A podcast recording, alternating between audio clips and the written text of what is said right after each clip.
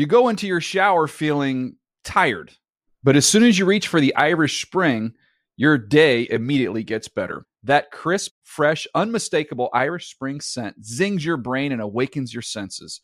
So when you finally emerge from the shower thirty-seven minutes later, because you pay the water bill so you can stay in there as long as you want, you're ready to take on the day and smell great doing it.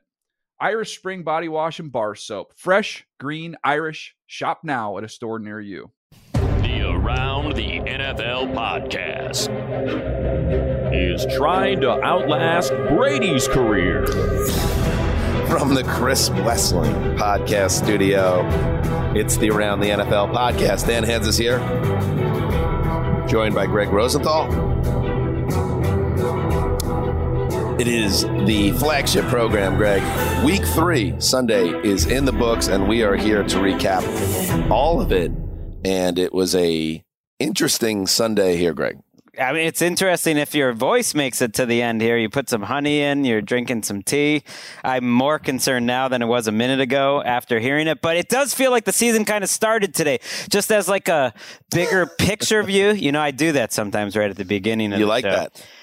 Okay, Steelers one and two, Chiefs one and two, Patriots one and two, Seahawks one and two. Like these are some, te- you know, Bucks get a loss. Uh, these are some, you know, teams that have been regularly in the playoffs or big name teams under five hundred now. Some with concerning losses, some less so. And it's like, okay, now we can. Now we're starting to sink our teeth into things. That was the point I was going to get into, but you're helping me with my voice. No Mark Sesler here, of course. Um, and if you saw on Twitter uh, this morning, Mark gave a little update on his situation. He's continuing to have some of those issues, uh, health issues that it occurred last month, and they're back this month. So we're without Mark now for our second show, and hopefully we'll have him back in the not too distant future. Um, but time will tell. But Mark's doing okay. We're in contact with him. He's getting better now. Am I getting better? I don't know. We're going to see. Got a lot of podcasting to do today and a lot of games to get to. And yeah, you, you set it up well there, because the fact that the Bucks got humbled, I think was their first loss since what? November? Sure. Yeah. The Chiefs get beat again. I mean, those are the top two teams in football. Everybody kind of sees them that way.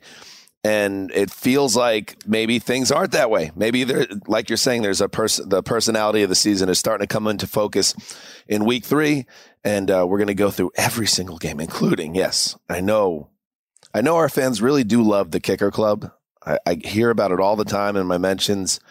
And this was the most important night in the history of the Kicker Club in terms of just like, oh, the night's just starting. Yeah. Just like the scope of the celebration is at a level that it's almost impossible to kind of put it in perspective. I mean, uh, as we're taping this, I feel like it's just going off. Tucker's in the corner, and uh, it's going to be a long night. It's going to be a lot of uh, a lot of fun. It's like I remember being at Ray Lewis's final game when the Ravens uh, outlasted the forty-niners in the Super Bowl, and being in the locker room, and you know, all the all the journo, journos, all the other teammates, everyone was crowded around this corner of the locker room for Ray Lewis, and he was just slowly unpeeling the tape off his arms and and taking off his like knee strap, and and just quietly reflecting on a career. Um, well done. I think that's Tucker right now at the Kicker Club. Well, it's good. We can get some of our Tucker talk out now, because I think we do have Kevin Patrick coming at you uh, with another gut punch of all gut punch Lions losses later. So maybe we don't need to. Patrick dance comes on back his on grave. The podcast, and it's uh, one of those sad Lions games that really the Lions uh, do worse slash better than anyone. But anyway, a lot of games to get to, and we're going to dig into it right now, starting, yes, Uh, with the game that went on just across the sidewalk from us, where the defending champs went down. Stafford keeps his Rams at the line. Third down and ten. Well protected. Steps up. Launches deep down the right numbers. All alone. DeSean Jackson over the shoulder at the thirty. He weaves his way to the end zone. Touchdown L A.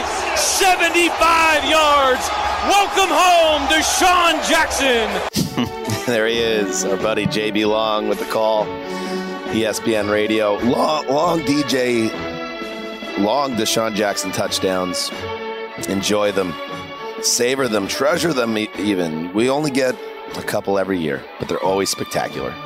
Matt Stafford went off, throwing four touchdowns, including that rainbow to D-Jax, as the Rams kind of had their way with the Bucs, thirty-four twenty-four win over the champs. Greg, um, being the best team in football in late September doesn't really mean much in the big picture, but I think that might be where the Rams stand right now. Yeah. I mean, they got to, you got to give them the respect on the power rankings later this week. We'll find out, but it makes sense. You beat the champs, you beat them convincingly. You do it in a game where I'm almost having a hard time like taking a big picture takeaway other than, man, Jackson's got that, DeSean Jackson still got that juice, not just on that seventy-five-yard touchdown, but on another throw up the sideline where he just goes zero to yeah. blinding in a couple seconds. So I don't know. He might have a few more of these types of days well. because Matthew Stafford is so well protected. That's that's probably my biggest takeaway, is that the difference between Brady and Stafford today was there was nothing the Buccaneers defense could do to bother Matthew Stafford. It's not the running games. Neither team had a running game until the fourth quarter when the Rams were just trying to running out the clock here.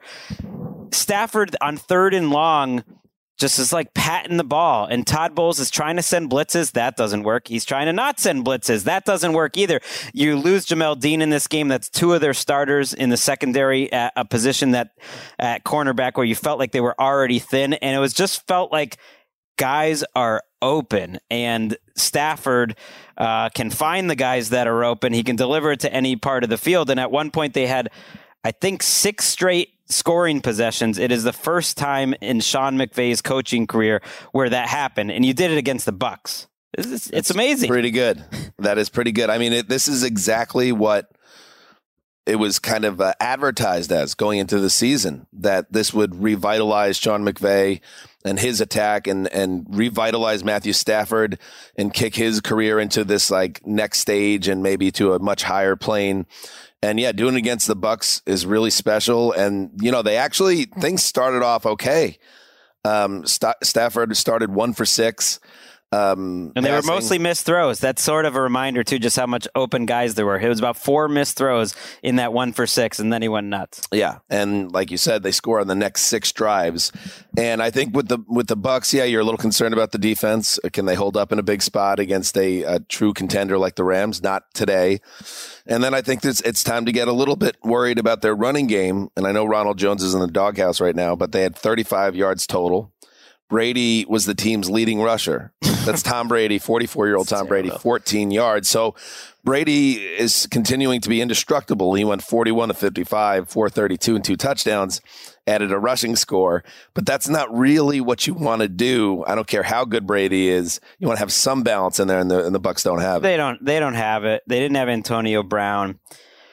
But it, to me, it's more Brady trying to keep up with this defense. Once they got deeper into the game, you felt like when the Rams made a stop, and you give Raheem Morris some credit, you give Aaron Donald, Leonard Floyd made a play. They always have like a role player make a play. Kenny Young made a couple of nice plays in this game.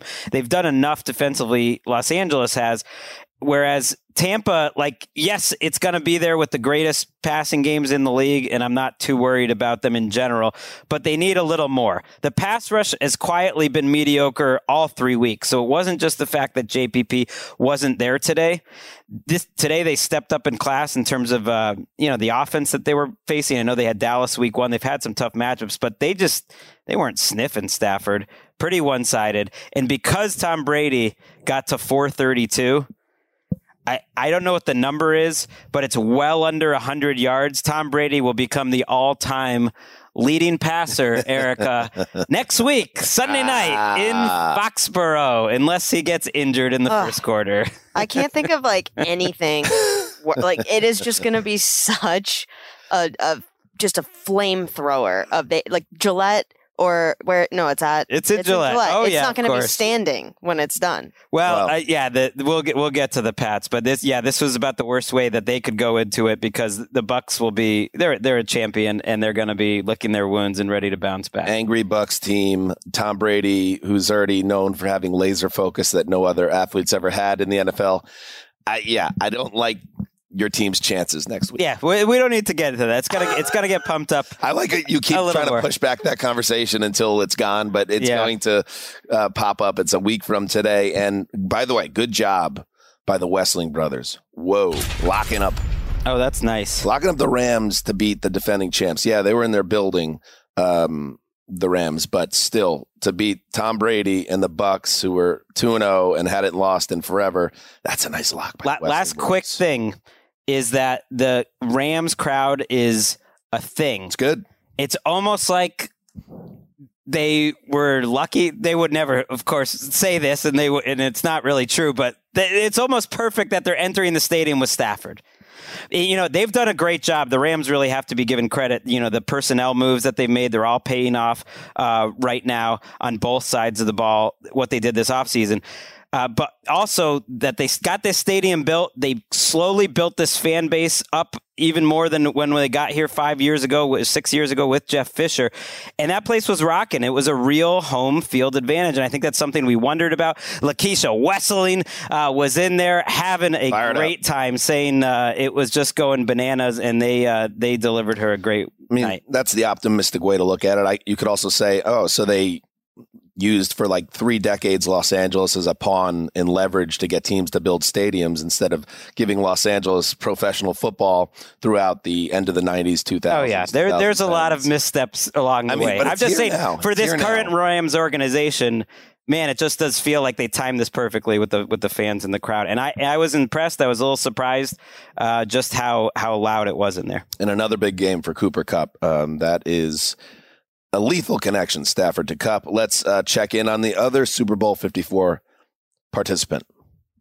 Takes the snap. This is the game. Mahomes now retreating, climbing the pocket, lets it fly toward the left. It is going to reach the end zone, and that is incomplete, and the Chargers win. No flags. The Chargers come into Arrowhead, force four turnovers, and get out with a thirty to twenty-four lead. Ah, Matt Money Smith. thirty to twenty-four win it was. Because the Chargers defense stonewalled Patrick Mahomes in the final quarter. And Justin Herbert threw four touchdown passes, including the game winner. You heard there, Mike, to Mike Williams. In a thirty twenty-four win at Arrowhead, Herbert outplayed Mahomes in a game that felt like a statement of intent by the Chargers. Woo! And, Greg, we know that Justin Herbert is a savage in the pocket. But according to his head coach, there's another way to describe him. Clearly, we need to um, have it be even a bigger emphasis because we can't play like that. We're fortunate we have a you know a gangster quarterback, um, but we got to coach better. A gangster quarterback. And, and Brandon Staley, who I thought really did a nice job in this game and in general seems to have his, have his finger on the pulse of his offense and his quarterback, more specifically, that there were multiple points, including at the, you know, the most important important juncture of the game where he could have been a little bit more conservative, but he said, no, I'm going to put my faith in Justin Herbert, who he said for the second straight week was the best player on the field. And Herbert did not let him down. And he said Mike Williams was the second best, or it was close behind him. And Mike Williams goes one twenty-two and two. He is embracing this new role. You love to see players put in a position to maximize their skills, and just that, like, Mike Williams is the same player that he was the last four years, but now he's a way more productive, and you have to look at coaching as as the number one reason. If you win the turnover battle, though, four to nothing, and the Chiefs have been pretty sloppy, including Mahomes, Uh, with the ball this year, like, you better win. I mean, they won. They won turnovers four to nothing. That is how you you beat maybe a, a more talented team. Uh, and wow, the Chiefs one and two. Are you worried at all? A little bit, um, not really. I mean, they killed themselves again in this game with turnovers, and it started with three trips into Chargers territory that all ended with turnovers. And and Clyde Edwards-Helaire, who otherwise played a very good game, he put it on the ground. Uh, there was a Tyreek Hill fumble. There was an interception that went off um, hands that led to another turnover that that hurt them. And then what happens with the Chiefs is when you make those mistakes as the Kansas City offense and when you have those turnovers as the opponent, you better take advantage of it. And I thought the Chargers did a great job. They were they did not get any points out of the first turnover, but then they turned the next two into touchdowns. Got that fourteen nothing lead, which is what they needed to get comfortable, get into the groove. And when the Chiefs mm. inevitably went on their run, when they took over late in the second quarter, got a field goal, and then started second half, touchdown, touchdown, touchdown, to seemingly take control of the game. They had built up enough of a lead, the Chargers, early that they could weather that storm, and then they outplayed Kansas City the rest of the way. So I thought that was very, very important to take advantage of K C mistakes, which have been more uh, plentiful than I expected on offense. I'll put it that way. Yeah, I I do think, you know, they don't have a ton of dimensions to their offense beyond Kelsey and Hill. We'll see if like the weight of carrying the, the entire franchise starts to wear on Kelsey, Hill, and Mahomes, or if the rest of the guys get better. But it's it's very uncharacteristic of the Chiefs to, you know, get outscored ten nothing in the last three minutes of the game. That that's the yeah. opposite of what they did last year, but it's a reminder they they made it to the Super Bowl last year by winning close games over and over and over. They have not been a truly dominant team since, you know, earlier of the twenty twenty season. Yeah, no, I, I think that's certainly fair to say. And Andy Reid, um, another subplot after this after this game, we learned that Andy Reid uh, was taken to the hospital after the game, and I'm looking at the E S P N reporting where we are now. Um, but he left the stadium in an ambulance following the game. Uh, a source close to Reid told E S P N's Jeff Darlington that the coach was in good spirits when he departed for precautionary observation after he felt ill. So you have mm. obviously you have this situation going on now. Reid is sixty-three years old, and it's something to keep an eye on. And hopefully everything is okay. I'm sick of hospitals. We're, I don't want anyone don't going to hospitals. I don't want anyone doing anything. Come on, Andy Reid. We need you. We need you, Andy Reid. Uh, but yeah, that that's kind of where I come down on the Chiefs, because the same thing happened last week in Baltimore uh, against Baltimore, where they're winning that game if they just don't shoot themselves in the foot. They did it repeatedly in this game. But even though that happened early in this game, I thought it was very interesting and very telling in a positive way for the Chargers that they basically got this mm. game back to even and then outplayed Uh, the Chiefs, and Justin Herbert outplayed Mahomes, who threw the, the big interception that led to the game-winning point. So, whoa, good job, Chargers. After they charged it up last week in Dallas to get this W, that's a big one. Let's move on. Josh in shotgun. Takes the snap. Looks to his left. Looks. Nobody comes open. Josh rolls to his right. Takes a look. Going to keep it. He's going to run it in. Touchdown, Buffalo, Josh Allen. Josh Allen from two yards out, touchdown Buffalo. John Murphy with the call, W G R. Turns out Josh Allen is still good. The Bills quarterback threw four touchdown passes, ran for another. Bills embarrassed their opponent for the second straight week. This time it was the Washington football team. No chance, forty-three twenty-one blowout at Orchard Park. Greg, Buffalo has a cooking on both sides of the football now. I was so impressed by this Bills team again. The defense swarms to the ball. It was somehow a misleading forty-three to twenty-one. It didn't feel that close, because if you break down the three Washington touchdowns, one comes on a screen play, you know, unbelievable play by Antonio Gibson. He wanted that end zone, was one of the best plays of the game, but it was called at a perfect time. Great individual effort. Uh, another touchdown on a extremely short field on what amounted to was an onside kick, and then one deep into garbage time. Josh Allen set the tone on a third and I think it was a fifteen on the first drive. Beautiful throw on the outside to Sanders, and then an even better throw, out, you know, escaping the pocket for forty-one yard touchdown to Sanders on that drive. And from then on, it was just like Josh Allen firing bullets. Missed digs like a couple times streaking down the field, but otherwise Sanders has added so much. They had no problem whatsoever. At one point in this game, they were almost tripling up Washington in mm. terms of yardage, and they are now the N F L leaders in score differential, along with the, the Broncos. And I just think if this defense, and granted they've played three shaky offenses, but if this defense can play close to this well all year, to me they are the most complete A F C team. There's a lot of good A F C teams, but I think on paper they're the one team that has the chance to have a truly great offense and a truly great defense. Yeah, and especially seeing the Bills really come to life on defense last week with the offense starting to fire up, and then this week, and I didn't get a chance to see this game, but hearing the way you're explaining it, it's this sounds like last year's attack, maybe with less Stephon Diggs still than we were expecting. He still goes six for sixty-two, had like ten targets. He just missed him a right. couple times. That was on Allen. But. but on the same day that the Chiefs, again, look mortal for the second straight week, if you're a Bills fan, you're thinking to yourself, oh my goodness, this really is set up well for us to potentially make that push to get to the top of this conference. And that has to be extremely, extremely exciting. Yeah. What wonder- did you see from Taylor Heineke, by the way, in this game? Because I really I liked how he played against the Giants on Thursday night. He had the moxie, made some big plays. Doesn't sound like much went same, well Same here. stuff. I mean, if I think if you look at week one, two, he did make a couple plays. I mean, his touchdown run uh, was unbelievable. How he like you know sought out the the pylon. Like he's going to make plays. I don't think he played that poorly. They picked him off a couple times. One one was a little lucky, but it. it There's not much sustaining element in this. I don't think this is a team that's like going to go up and down the field on mm. other good teams. They didn't protect that well. And yeah, your boys, young and sweaty, they were definitely quiet today. What is they, going on with Chase, this defense? I don't know. It's been one of the worst defenses in the league. Cause I, I really, when you look at that first Chargers game, they, they got a couple turnovers, but they couldn't get a stop. This team has barely forced a punt all season in three games. That, that's a trend. They're in trouble. Mm. They're, right. they're lucky to not be oh and three.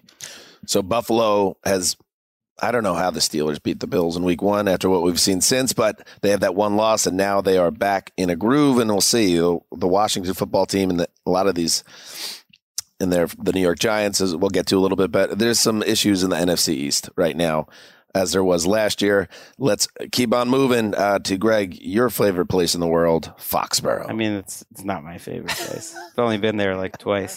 Third Narnia. Third, three times. It's pathetic. Taysom will remain a quarterback, and Jameis is wide out to the left. Power run right side. Taysom Hill will walk into the end zone, and what a play, and what a drive by Taysom Hill. Hey, Taysom alert. The Saints backup Q B, Gadget Boy, rushed for his first score of the season, helping the Saints shake off their grisly week two loss to the Panthers in a twenty-eight thirteen win over the Pats. Yes, in Foxborough, Gillette Stadium. The big ball. Greg, the New Orleans defense brought the goods in this one, uh, intercepting rookie Q B Mac Jones three times. The Pats have some issues. They have issues, and they play consistently the most boring game, like on every Sunday slate. That's a problem, too. Like, I'm glad we're taping this at night. Like, so I, I've sort of had the stench of this game off of me because it was just, it's just a slog. It's similar to your the Jets-Pats game yesterday, where if you, if, you know, if you if you take the three turnovers away, it's like neither passing game could get going. They both didn't look great, but the Saints kind of do what the Patriots want to do, but I think they do it better right now. And what I mean by that is, offensive line getting it done. They lose Teron Armstead. They're all pro at left tackle early in this game. Doesn't matter. They protected Winston well. Alvin Kamara uh, had a very hard earned, uh, I think, what was it, one hundred twenty-eight yards from scrimmage, something like that, one hundred eighteen yards from scrimmage, but you know, yards that I don't think other running backs were going to get. On defense, they try to mix it up a lot. Dennis Allen's, I think, very creative, has guys up front, and they got after Mac Jones. They dominated the line of scrimmage on both sides of the ball, and I think that's what the Patriots were hoping to do coming into this season, but they can't do it. They're not running the ball well. Their offensive line's not playing well, and the defense is, eh. I mean, they they look okay if you look at the stat sheets, the, the Patriots defense, but to me, they're just, they're just like, eh. They can't make up for a pretty boring offense. And... You, yeah, we saw this last week against the Jets. The Pats did very little on offense. And in this game, there was some Sean Payton history, Greg. two hundred fifty-two total yards for the Saints, the fewest in a road win in the Payton era for New Orleans. So the Pats defense did enough. See, that that's true. And it's the third straight week that the Saints have had one hundred fifty yards or less passing, which is like, wow, whoa, that is tough. They had only had one hundred ten yards net today, and Jameis Winston had two touchdown throws, one of which was a play he tried to throw out of the end zone, and he was hit, and it turned into oh a Jameis God. Winston pop-up, but Marcus Callaway comes down with the ball. It was that kind of day, uh, you know, for, for the Saints. They got a couple breaks, uh, but you can't, I don't think you can keep winning that way, yet when it really came down to it, and it reminded me a lot of week one, Dan, was the Patriots defense got on the field at the end of the game with a chance to get the ball back, one possession, and give it to their offense. And what do they do? That's the moment that the Saints march down for a thirteen-play, seventy-five-yard uh, seventy-five-yard touchdown drive, you know, capped by that Taysom play. It included a third and seven early in the drive where Jameis was protected perfectly. So when it really came down to it, the Patriots defense like didn't make a game-changing type of play. They couldn't get a stop. All right, and that, I guess that's fair. I mean, they just need more balance, and the offense is just not there yet. And I guess we haven't had any interceptions by Mac Jones before this game. He was very clean, notoriously, um, notoriously clean. He was in the preseason slate when we were just going nuts about that. Um, uh, were, did, were you con- concerned at all by his play in this game, or is he just put in tough situations leading no, to turnovers? No, I thought he played better than the Jets game. He didn't get much help. But the the thing I'm concerned about is they tried to go deep. You know how all week everyone's like, oh, they're not going to go deep. Two of the first three plays of the game, deep, deep. He must have sh- thrown a lot of shots downfield in this game. I don't know what the number is, but it wouldn't surprise me if it's seven, eight, nine, and he couldn't hit any of them. So that that's a little bit of a concern. The three interceptions, one came on a ball where he's sit, standing in the pocket a little too tall, kind of like Cam Newton, gets hit while he throws. One was the last play of the game. Uh, and another was just on a drop by Jonnu Smith. So only one of those was really on Mac Jones, but I'm going to put a lot on Jonnu Smith. I mean, this is one of the worst games you've ever seen. Four drops. Oh, no. Four drops. Uh, one killed the drive. One turned into a, uh, a almost a pick six. And uh, Nelson Aguilar and Jonnu Smith combined for fourteen targets and twenty-one yards. So all these offseason additions that they did on offense, Hunter Henry hasn't done much. Like it, it's that part's not working right now. Yeah, I mean, it, it is a reminder. It's still early, but how much was made of all the money they gave those two tight ends, and what have they given them through three weeks? Uh, the They'll pay- get better. I do think they're a team that will improve as the season gets along, but I think they lost James White um, to a hip injury, which w- could be a, a long-term injury by the sound of it. Carded and immediately ruled out. Never a good sign. The pa- the Patriots lost each of their first two home games for the first time since two thousand. Belichick's first season, five and eleven. And I will just say this. And now Brady arrives. I have, I, yeah, and now Tom Brady enters uh, for his first game. It's uh, it's almost... Uh, What is the word I'm looking for? It's almost too uh, symbolic or it, too perfect that the last time they were in a funk like this in their building was right before he came, and now they're back in this place as he returns. Oh, Greggy, if my team wasn't so miserable, I'd be really enjoying yeah, this. I know. Uh, they are very much another team. It remind, you know, maybe the last time they were like this was uh, on to since the on to Cincinnati week where they were one right. and two and everyone got crazy and they went on to win the Super Bowl. Uh, the difference is they don't have Tom Brady on their team anymore. You know, when they're playing in Foxborough, he's going to be on the other team. So you don't get the feel that they could bounce back like that. I do think they can bounce back somewhat. Two things. The A F C East, which we were honking a lot about entering this season, is not looking so hot right now outside of Buffalo. And uh, two, the first round quarterbacks are really struggling um, pretty much across the board, unless I'm missing someone. But Mac Jones uh, had a tough time of it. Zach Wilson is really struggling. Trevor Lawrence is, you know, making big mistakes week after week after week. Justin Fields, we will get to that. Um, this is what I get tough. for like investing in the preseason. I had this whole like idea in my heart, like, I don't know, Wes is gone. I'm going to like really try to like love football and like really, really focus, have like a good season personally. And I'm going to really like, I'm going to like watch all these preseason games. I'm going to take all these notes. Like none of that shit meant anything no. seriously from the preseason. I can, I, I have thought about this a lot the last couple weeks. Like almost everything I said about anything that happened in the preseason has almost gone the opposite way of what the regular season. It's almost like it's you, just stupid. You doing your job in a hyper professional way actually hurt. That's you. What I'm saying. Next year, remind remind us all. Just let's not put much on any of that. Um, all right, we'll recap the Vikings' big performance against the Seahawks with Nick Shook right after this. You go into your shower feeling tired, but as soon as you reach for the Irish Spring, your day immediately gets better. That crisp, fresh, unmistakable Irish Spring scent zings your brain and awakens your senses. So when you finally emerge from the shower thirty-seven minutes later, because you pay the water bill so you can stay in there as long as you want, you're ready to take on the day and smell great doing it. Irish Spring Body Wash and Bar Soap. Fresh, green, Irish. Shop now at a store near you. Seattle blitzes again. Kirk steps up. Whips it to the end zone. Touchdown, Vikings! Adam Thielen, with his fourth touchdown this season, has cut the lead to seventeen thirteen. Cousins, Thielen, boom! The Vikings needed a big week. Vikings fans needed a big week. Paul Allen, let's be honest. He needed a big week. K F A N. They all got it. Kirk Cousins threw three touchdown passes before halftime, including that hookup with Adam Thielen.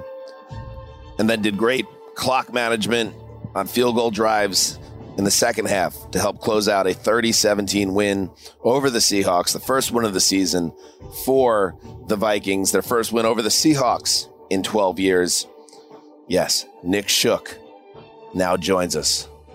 And Shook, always be wary of the wounded animal team, but winning without Dalvin Cook made this even more impressive. Yeah, let's give a tip of the hat to Alexander Mattison. Why don't we? You know, I mean, sure. Who needs Dalvin Cook? I'm, I'm just kidding. We definitely need you. Definitely need Dalvin Cook in Minnesota. But I mean, twenty-six carries for one hundred twelve yards. It's a pretty solid day. And what was most important about that, in my opinion, was it gave them the balance they needed to effectively execute their offense. Because the number one threat for that offense when Cook is out there is Cook. And if you don't have him, well, let's focus on stopping the pass. Psych, you got Madison instead. Kirk Cousins throws for three twenty-three. Is Shook bringing and- Psych back?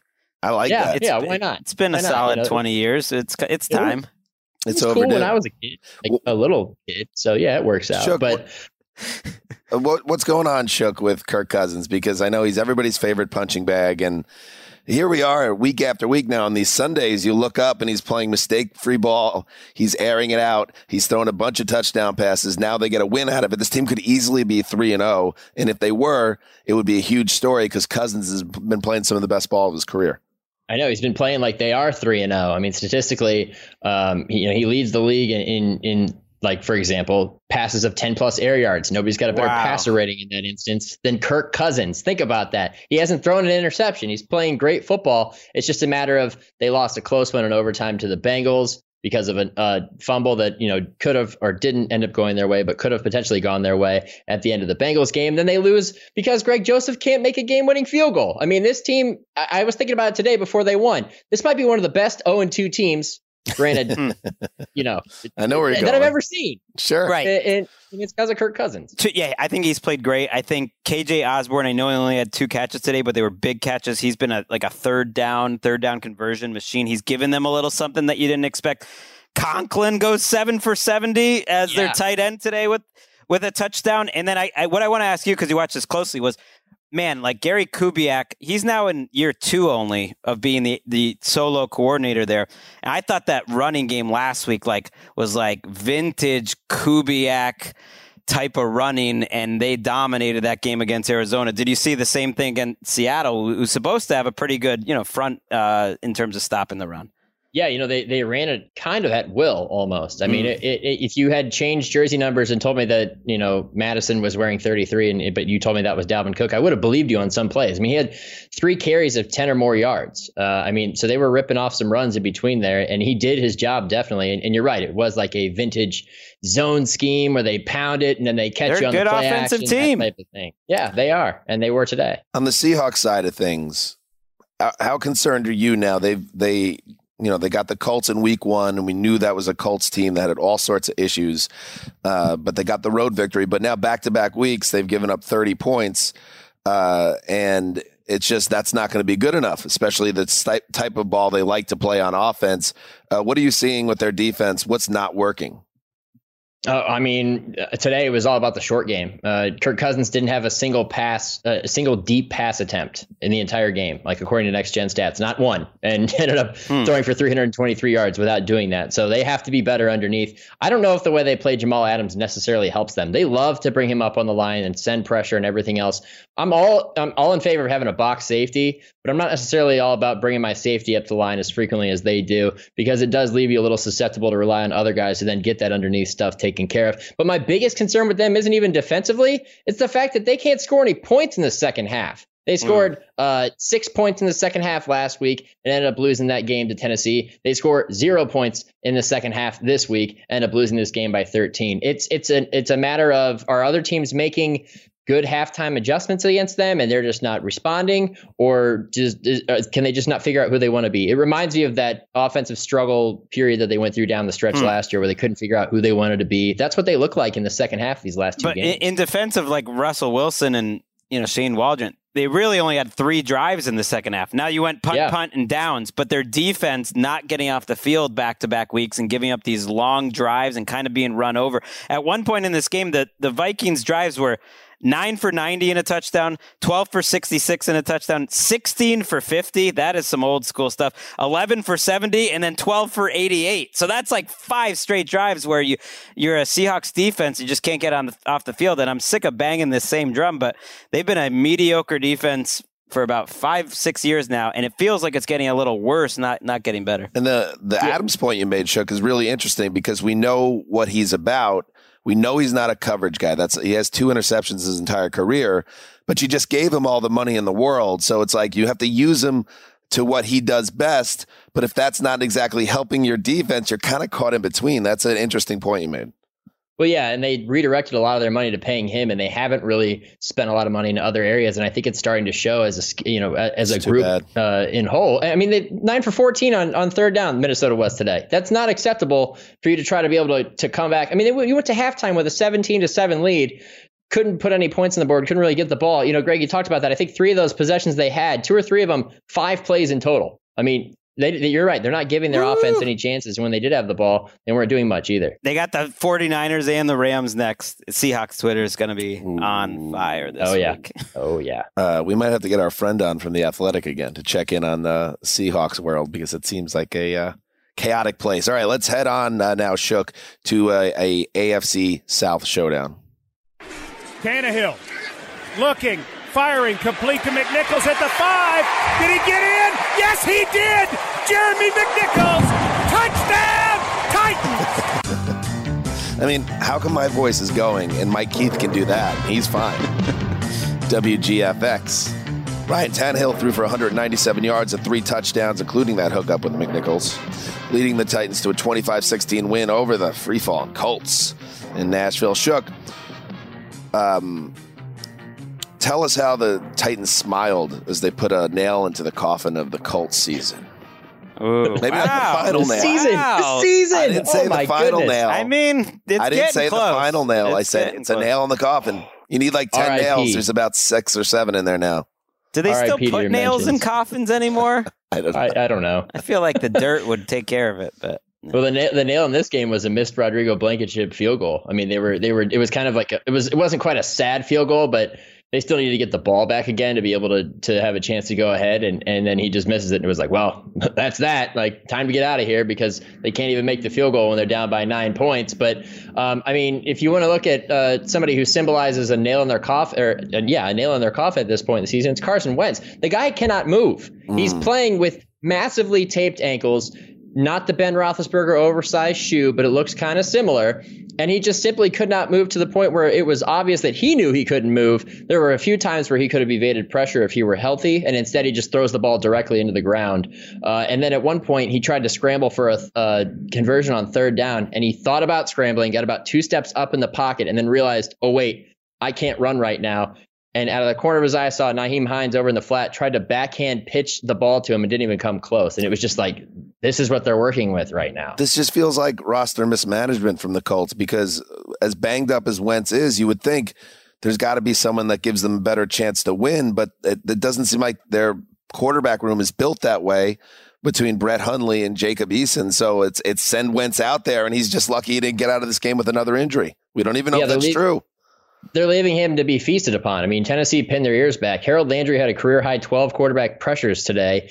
Um, I mean, it was, it was, you know, he still threw for one hundred ninety-four yards, but it was all in the short game. And the thing that I really hold against the Colts more than anything, and partially, you know, this isn't entirely their fault, but they show that they can move the ball with a quick game, whether it's just dumping it off, running screens, that type of thing. They just didn't stick with it and, and tried to push the ball down the field late. And that was before they were even down by nine points. And, you know, when you have a guy who can't move, who's clearly not super confident on the messed up ankles that he's playing on, uh, the last thing you want to do is give the defense more time to get after him and not get the ball out quicker. So um, I thought schematically they kind of failed in the second half because, I mean, it was a close game until the fourth quarter, and that's really when it fell apart. I thought they might uh, take it easy on Henry just at least a little bit uh, after forty-one touches last week, but he goes for thirty-one. He really does break every rule there is about running backs. It's just kind of amazing, and Tennessee has to be loving life right now. I know this was a home game, and so you know, you want to like kind of knock that one out and, and beat the Colts, but man, just looking at that division, they they should feel pretty good at two and one. It might not take that many wins to win this division. And yeah, by- especially with the way that the Colts have started this season, the way they look so far, even in the close games, they haven't been able to pull it out. So yeah, I totally agree. And you would think that, you know, I said it's the sixth or seventh nail that they got to put in the coffin. Sixth or seventh? They've only played three games. Uh, well, That's two nails per game. Well, some of them were two nail games. And now I look at their schedule: at Miami, at Ravens, home Texans, at Niners. So they're on the road for three of the next four weeks. They're still all sorts of messed up on offense and, and banged out, banged up. And that's why, that's why, Greg, you and I both locked up the Titans here. So big W for both of us. How about that? Dan's having fun because I, for some reason, switched switched the lock right at the last minute to a loss. Because, uh, you know, because you really got to be worried when, when you can get Carson Wentz, but like make him not mobile. That's what you really got to be worried about, and uh, change change your pick. You is know, this like the, this in is a the mobile, third straight week, right? That yeah, you've you've switched out I'm of a three, winner to a loser. I'm three That's and zero awesome. on uh, switching out of winners to losers, so uh, I deserve it. It's all you know. You all you wanted it all to happen in the same season. Bring it. Bring it. Well, you got to save that for, for the next the we, next. Uh, one. We get to use it twice. We get to use it because this is almost like yeah. This is, we're talking about nails in your coffin. Yes, yeah, it's, yeah. Nail oh, game. It's, it's nails. It's nail it, game. The, it, the nails are are in my back. Uh, Shook one more game, and it was a great one in Vegas. Good snap. Good hold. Jackpot, baby. The Raiders become the first team in history of the N F L to win their first three games against teams that all won at least ten games the previous season. Whoa, that calls for bongos.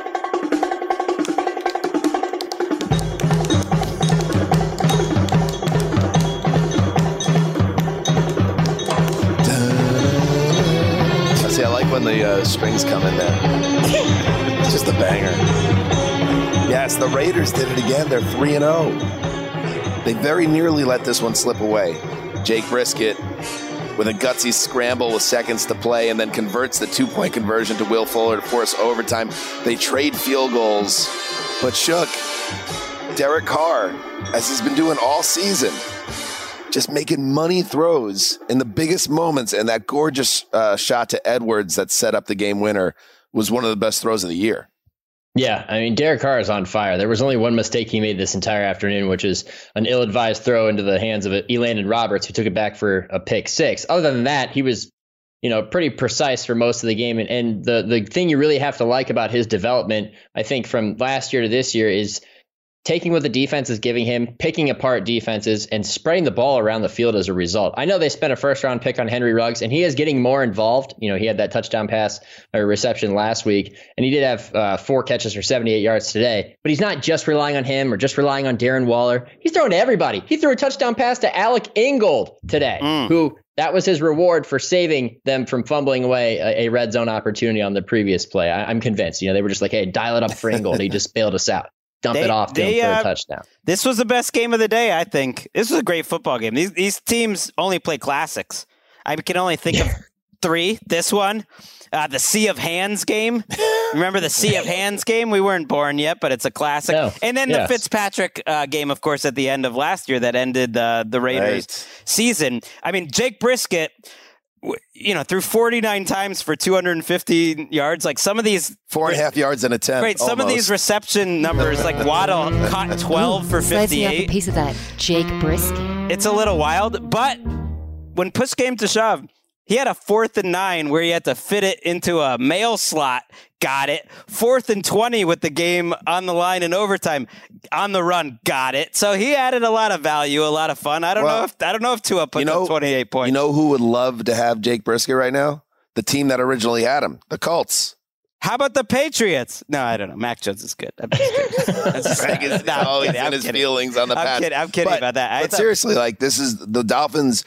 You could get on if you're a Dolphins fan, even though they fought back here and this was a, a nice comeback. You're one and two and you're disappointed with the start of the season.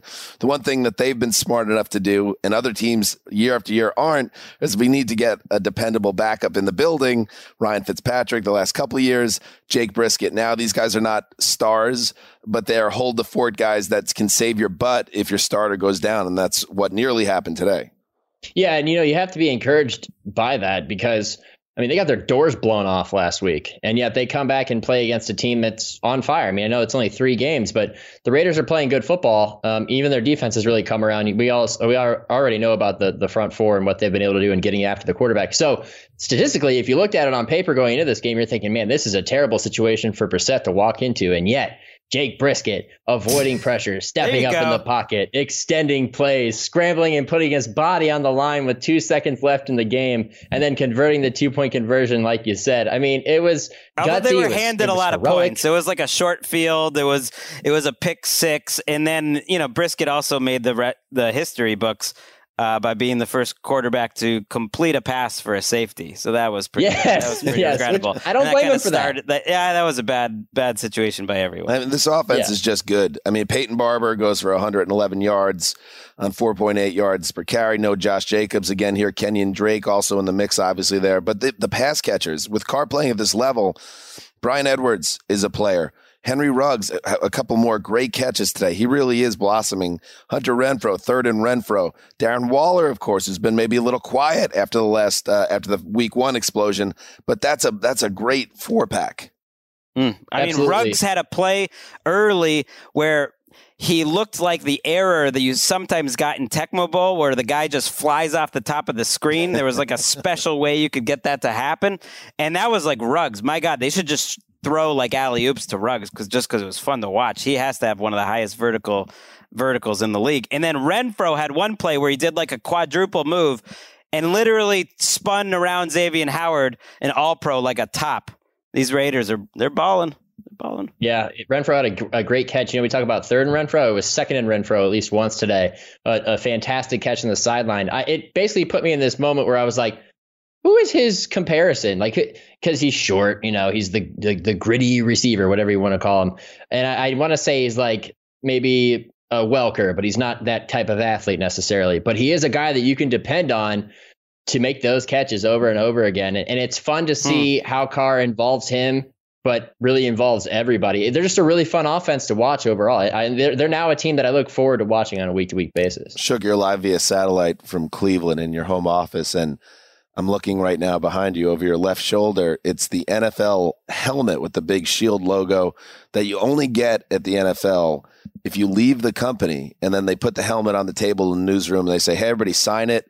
Uh, wish Nick well. Of course, Shookie Uh, went to the Browns and then came back. So Shook managed, Greg, to really pull something off here. He got the helmet where everyone said, you know, you're an amazing guy. Best of luck to you. Right.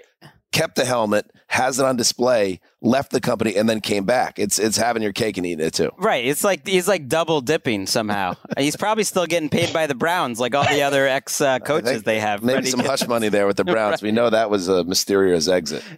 You know, you know, if I if I hung around there long enough, my first stint there, I'd have two of those helmets at this point. I mean, you're living the dream. Like you left, but you're still on this podcast, so it's perfect. Like you got you got you got your cake and you're eating it too. You know, it worked out. You don't have to come up. Up to the studio, you're just at home. And and Greg, you don't. I don't even need to ask. We know there was no goodbye from the Browns helmet.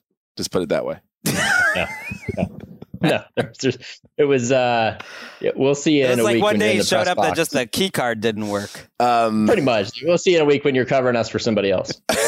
By the way, one more game with Shook. I misspoke, and that's a great thing because I can't speak. Head to Pittsburgh. Joe in the gun, catches the snap, fakes to P. Ryan, throws it high and deep down the left sideline. Chase yeah! has it yeah! in the end zone. Nice. Touchdown, Woo! Bengals. What a throw by Joe Burrow to Ja'Marr Chase, who extended his arms and reeled it in for the thirty-four-yard score. It's like Greggy's like, I got to get out of that lock.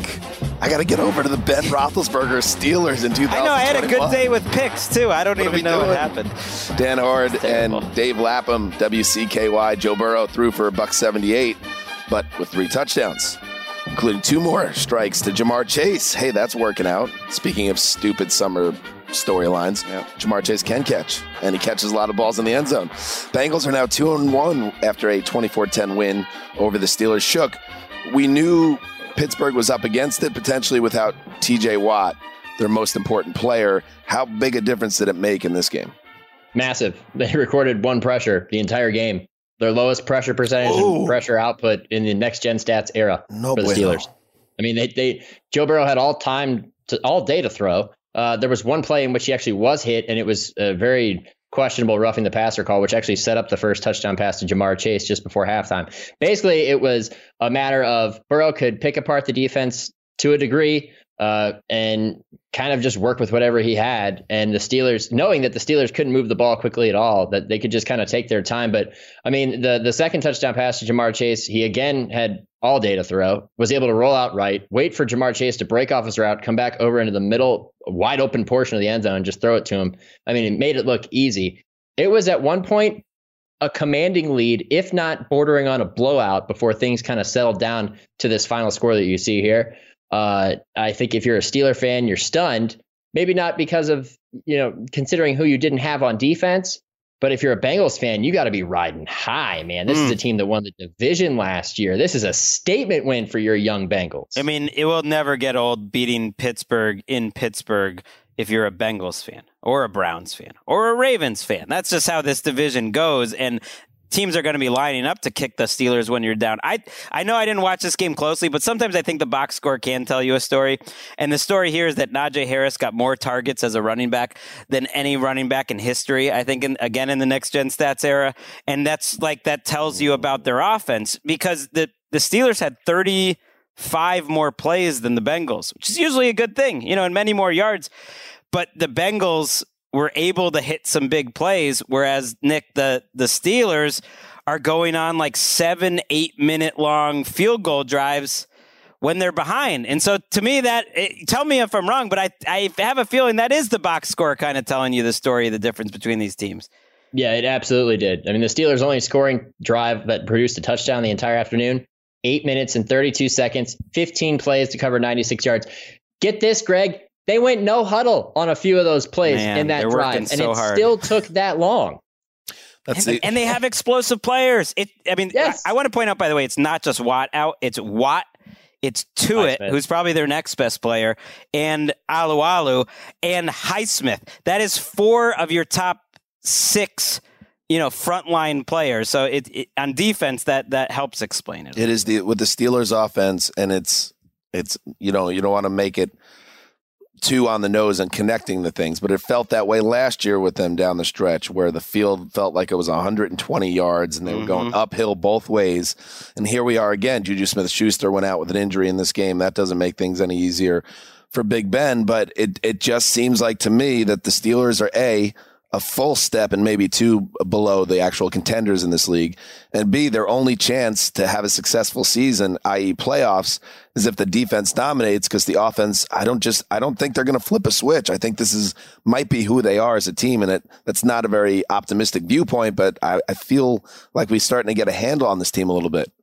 Yeah, and it's becoming a recurring theme. It starts with the offensive line. The fact that they've got a bunch of new guys up there and they're still just not playing effectively enough Ooh. to really help that offense move. Now, really, it shows up in the run game more than anything. When you try to hand the ball to Najee Harris and he consistently has nowhere to run or very little space to run. And then it comes down to the Steelers trying to force feed him the ball through the air because they want to get him involved and they want to get the return on their first round pick, while also we all realize that they didn't spend that pick on a quality lineman that they might have been able to use the, at this point now, instead of, you know, finding a replacement level or better running back, instead of spending a first round pick on Najee Harris. I mean, it's just, they're stuck in the mud. They're, they're trying to do too many things. None of it's working because they can't really protect all that well. And they, I mean, the Bengals defense surprisingly got after a little bit today. They've they're, been they're, good all three weeks, and uh, yeah. they've, they've got a home T N F game. You know, it's big time when Colleen Wolfe is heading to your town, and it's against the Jaguars. You can get the three and one here, Cincinnati. Have a little bit of a moment, and then you're you got the Packers next. Okay, that's tough. But then you got the Lions. Like, they got a chance here to have like a nice little four and two type of start. All right, let's be, do this, Cincinnati. Be on the fringes of the playoff race by Thanksgiving. I mean, any Cincinnati fan would uh, sign up for that. So they have that in front of them to get set up well. And I think just in general, if you're a Bengals fan, a lot of optimism after week one. And then everything felt like in week two that it might have been going down the path of what's been too familiar um, over the last few years. And now you get this win, and all of a sudden you're like, okay, maybe we're making progress here. Maybe maybe Zach Taylor's getting through to these guys. Maybe there's something cooking here. So we'll see if Cincinnati could build on this. And the Steelers are a team to keep an eye on here because, you know, we talked about it all through the offseason that they felt like they had the biggest disparity potentially between ceiling and floor. And right now it is not trending well, despite the fact that they went on the road mm. in week one, beat the Bills. But look where they are now. Shook, look where you are now. Yeah, high ceiling, high floor, high motor. And that the, the, the top of your head's pretty high, too. It's like it goes to a nice, it's very high in our yeah. screen. That we're uh, yeah, at. yeah. Let me lean back a little bit here about that. The somebody, ceilings are pretty high in here. Somebody right. said, I saw somebody on Twitter a few weeks back that was like, oh, Dan talks about Shook's uh, head and baldness too much. It's it's not nice. And I never thought it to be a... Uh, a thing where I was uh, being mean or anything, but I'm going to just stay away from the commentary on your head. I think you did a nice job with the decisions you made, uh, and people shouldn't read into it anything else other than that. One of the decisions I made today, shaving my head. Mm. So there you go. I mean, bald is beautiful, and I, and I enjoy being bald, so it's never it's never an insult. Beautiful job, Nicky Shook, and you are a lifesaver for us every Sunday, but especially this one. There goes Shook. Back into the Cleveland night. And up next, uh, the Jets, right after this break. You go into your shower feeling tired, but as soon as you reach for the Irish Spring, your day immediately gets better. That crisp, fresh, unmistakable Irish Spring scent zings your brain and awakens your senses. So when you finally emerge from the shower thirty-seven minutes later, because you pay the water bill so you can stay in there as long as you want, you're ready to take on the day. And smell great doing it. Irish Spring Body Wash and Bar Soap. Fresh, green, Irish. Shop now at a store near you. Double tight end set plus a fullback on first and goal at the one. They hand it off running left side. Gordon hit and runs through a tackle and prances into the end zone with a Denver touchdown. Well, I, the highlight is like the, the Broncos had two one-yard touchdowns, a bunch of field goals, and the Jets didn't score, so...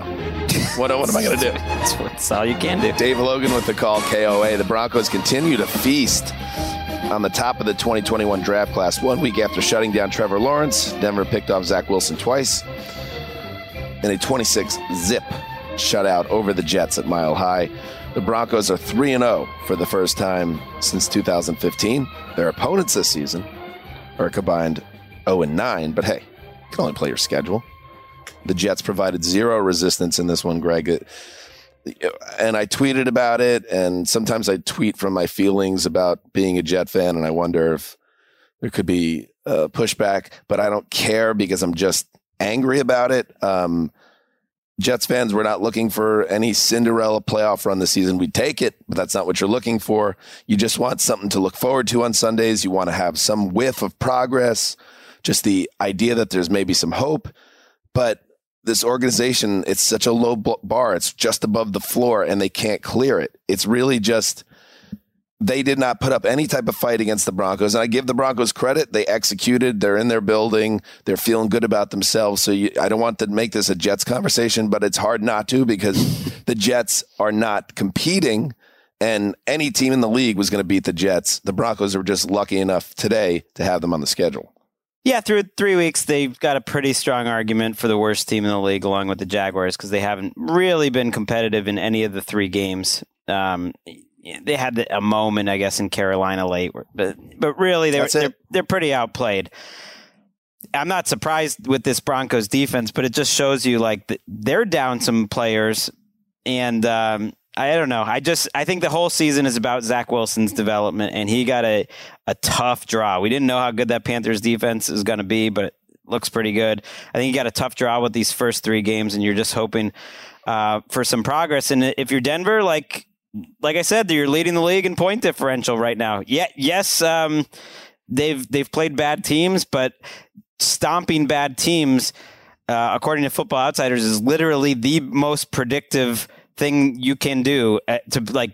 to make the Super Bowl. Like that is the most predictive thing of a great team is stomping bad teams. Now I don't think I'm this sure pro- there's data that backs that up, but that's ludicrous to me, but okay, go on. Basically the, the thinking is when you're playing other great teams, the right. game's probably going to be close. And so a, a sign of a, of a, a great team is, is you don't keep them close against the bad ones. I actually think the Broncos have to be a little discouraged coming out of this game just because they are weirdly one of the most injured teams in the entire N F L. They had three starters lost in this game. two on the offensive line. They're now down three starters on the offensive line to injuries. We'll see how serious they are. And then K J Hamler, their receiver, had an injury, which we'll we'll see how serious that is. The, the initial word is maybe it's not as bad as it initially looked, and it's going to just be multi-week instead of season-ending. Um, but they, you know, Chubb's on the I R. I just saying that they're down about six, seven starters from three weeks ago. And mm-hmm. that, that you would think is going to start catching up to them now that they face the meat of their schedule. Right. Dal- Dalton Reisner, uh, Graham Glasgow, uh, foot and knee injuries, respect, uh, respectively. K J Hamler had the knee, which looked really bad in the moment, but hopefully not too serious. Um, yeah. I mean, I don't know how much to take out of this game other than to say that, um, they could handle these teams. How'd my boy Teddy look? I mean, he's, he's doing good. Exactly what you'd want out of Teddy. Teddy's he, fine. He's, he's being perfect Teddy. But he's like, again, I I want to see him against better competition. They got the Giants, the Jaguars, the Jets. Now they're going to get the Ravens, the Steelers, the Raiders, the Browns. Mm. Okay, now let's see where Teddy is. But if you're asking how he played today, it was well. It wasn't a dynamic performance, but he made some really nice throws. And when you're playing a team as bad as the Jets are right now, you just don't want to do anything to gift wrap the game, pick sixes or anything like that, put the ball on the ground. He didn't do that. He's going to be stuck in games against Derek Carr, Justin Herbert, and Mahomes, where it's not going to, where you can't just like, kick field goals. And so that's going to be the challenge for Teddy. But what a start. I mean, it is. You could argue this was the softest start to a schedule that I, any team has ever had. I mean, record wise, it is. It's oh and nine. But well, you can't take the you can't take dogs. the oh and nine because three of them are against the Broncos. But yeah, they're oh and six otherwise, you know. Put it this way. When I do the power rankings on Tuesday, I think the Giants will be twenty-nine, the Jaguars, or the Giants will be thirty, the Jags will be thirty-one, and the Jets will be thirty-two. And well, that's where they got one, two, three in the schedule. Again, you can only play your schedule, but I want to see how they do against the Ravens next week. That seems like a really good game, sure. A barometer. Let's move on. Don't get mad at me, Broncos fans. It is what it is. Spot kick is away. Hey, you can only play who's on the schedule. Good. And the ball game is over. Speaking of,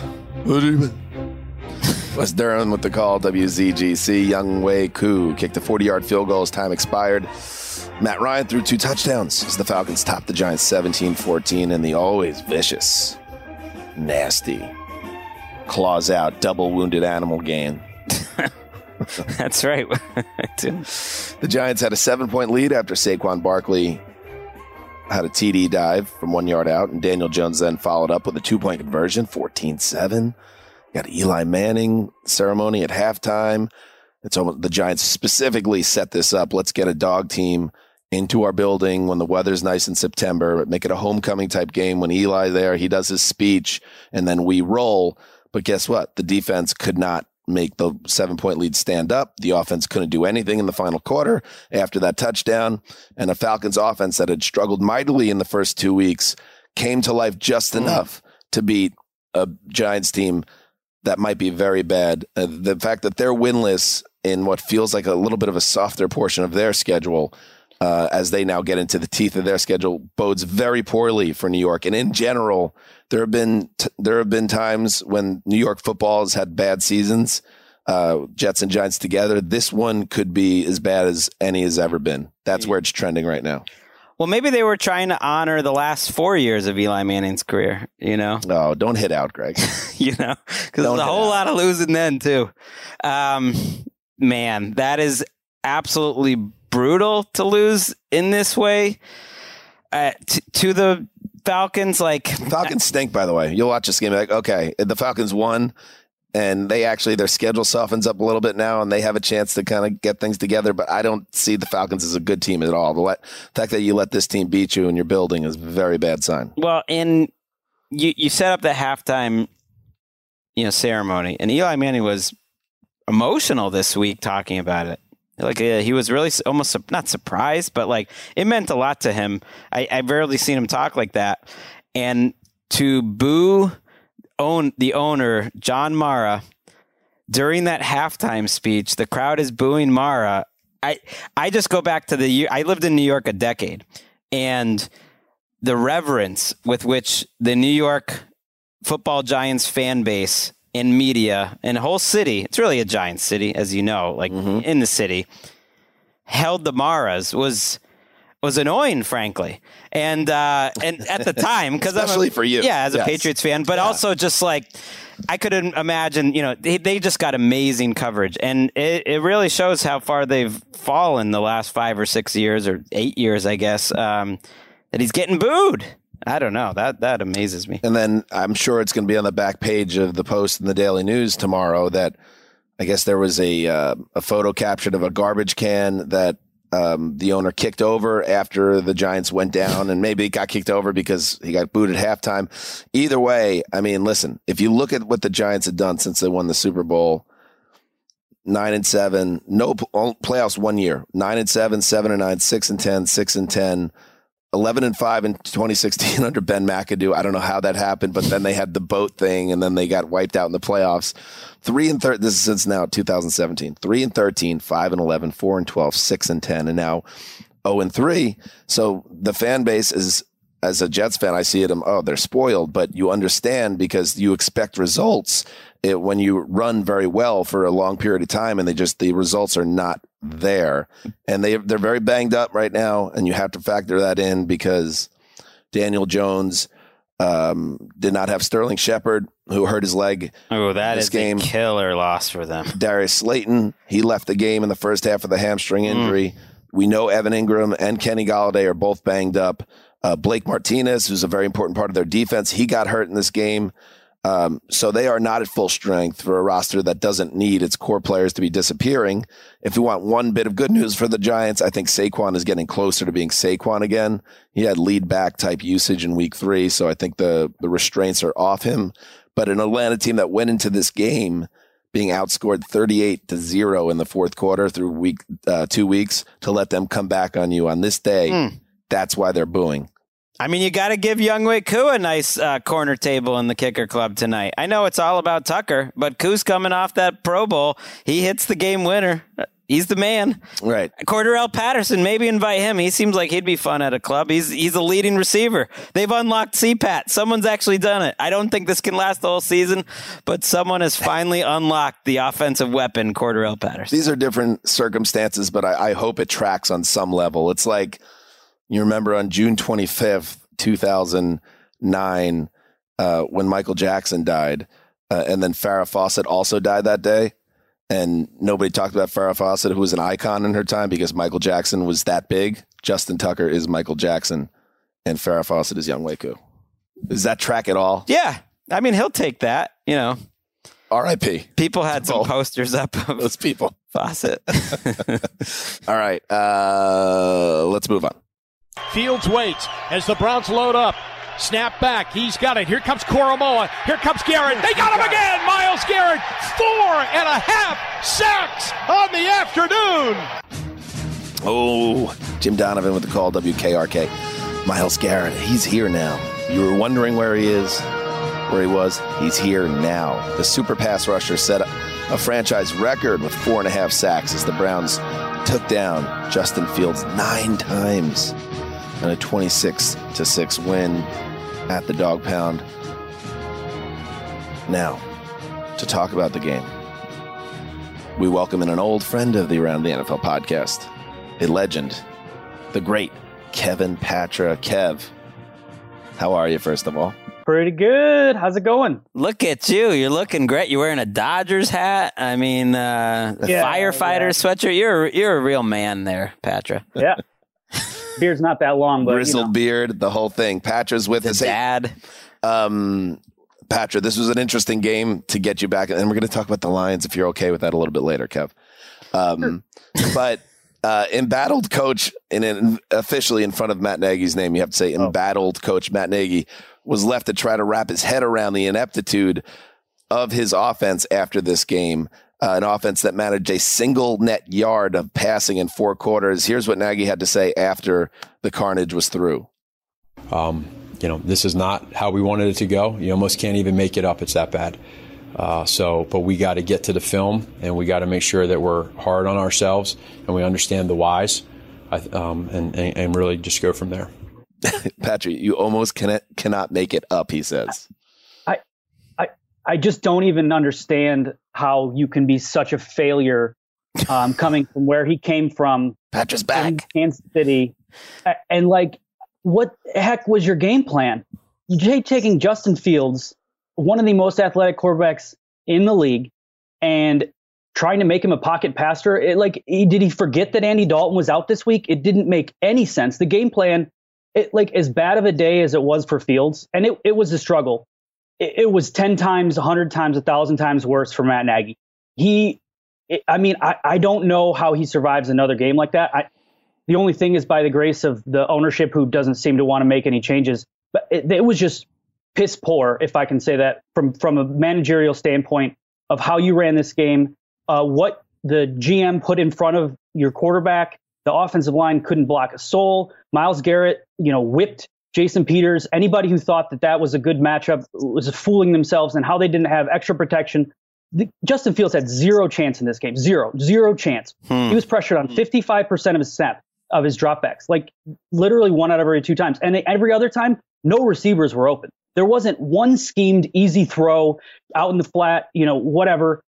Where were the where were the wide receiver screens? Where were, and Nagy will probably lean out, we only had sixteen plays in the first quarter. Yeah, because you couldn't do dick with it, the ball anyway. So that's why you only had sixteen plays. So I, I it's just from a coaching perspective, this was a disaster, an absolute disaster. Uh, Patrick, it is so good to have you back and have the fire here. And I was going to say, if you could give me a little bit more perspective on how Nagy failed, in your opinion. And I, it sounds like, were there a lot of deep drops for Fields as opposed to plays to yeah. try to get the ball out of his hand and get the offense moving right. in a different there, way? I, I think I counted like one through three quarters. There was, he moved the pocket twice. Like, where were the rollouts to, to, to generate easy throw? Where were the split the field in half and he's got to go here? Boom, boom, just quick. No thinking about it. Like, you're act, you're asking an offensive line who can't block anybody to block one of the be- best defensive lines in the league. And after the first six sacks, you'd think you'd change something, but no, it was the same thing over and over again. It, it doesn't. It was the biggest ineptitude, and I feel bad that we're harping on the negative side, when the Browns played out of their minds, and the credit should go to them on a certain level, but it, it just the surprise. I don't think anybody thought that the Bears were going to win, or most people should not have, but to be embarrassed in this fashion with your rookie quarterback, um, you know, just put out to pasture. Can't basically. Happen. I mean, it, like, the, the number, we should point out some of the numbers. They finished with forty-seven yards. Uh, they in, average- the, in the first quarter? Or? No, that was the whole game. Oh. forty-seven total yards. No. Uh, they finished with one passing yard. Um, right. And passing yard net forty- was one.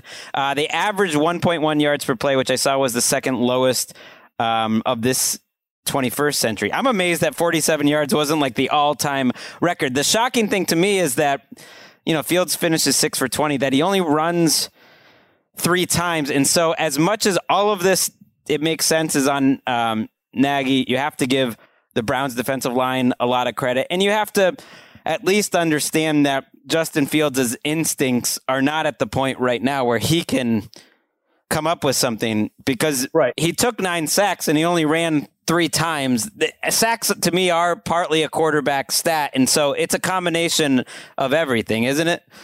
Yes, absolutely correct. And of those forty-seven yards you mentioned, forty-one, they had net forty-one yards in the first half, which obviously isn't good. But then you only got six in the second half. Oh, that's uh, so crazy. Where, where, were the, where were the adjustments? That's what my question is. And to your point about running, he did try to get out. He he, a couple of those, I think three or four of those sacks were him just not getting back to the line of scrimmage, and then it, therefore it goes for a sack. He was escaping the pocket, and the lineman did a good job of corralling him before he he slipped the tackle last week to. to seal the win. He couldn't do that this week. That's how good the Browns were. How do O B J look? Because uh, I, you know, I saw something just that he was very efficient. His five catches all like picked up first downs were were big plays. They ended up with four hundred eighteen yards, so they they they were plus you know three hundred fifty in yardage, like that.